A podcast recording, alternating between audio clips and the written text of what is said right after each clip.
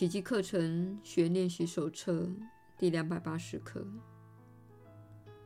我能加给上主之子什么限制？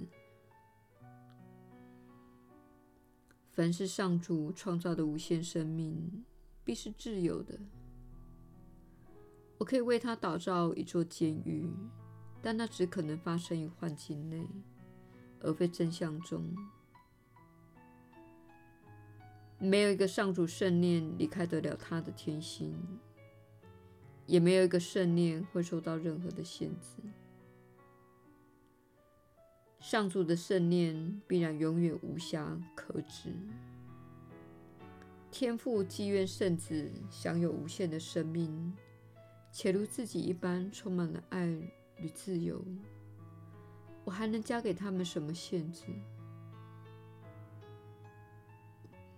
今天，让我向你的爱子致敬。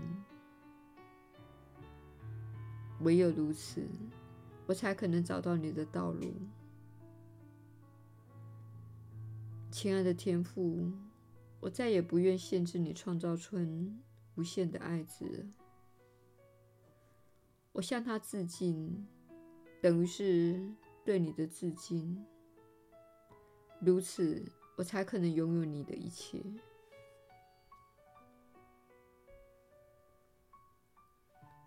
耶稣的引导，你确实是有福之人。我是你所知的耶稣。你并不认为自己加诸在弟兄身上那些自以为是的批判，那是囚禁自己的元凶。但那些批判确实囚禁了你，他们使你意识不到自己真正的本质。因为那些批判将弟兄的缺陷和不足的幻象保存在你的心中，而你必会用自己看待兄弟姐妹的相同价值体系来看待自己。换句话说，你若批判他人懒惰，也会批判自己懒惰；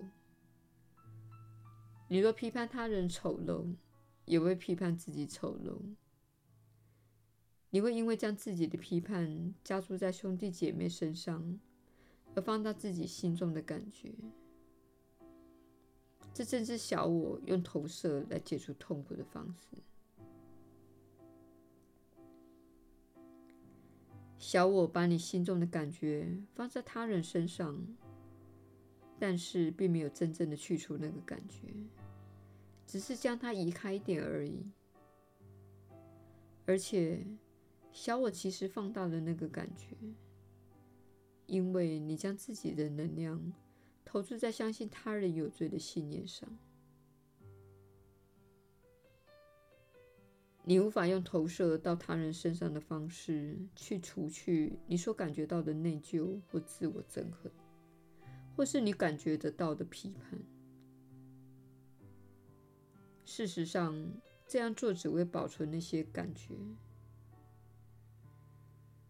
因此，请了解到，练习宽恕就是不再投射，这会让你心灵获得解脱，进而恢复和谐，回到真相中。我是你所知的耶稣，我们明天再会。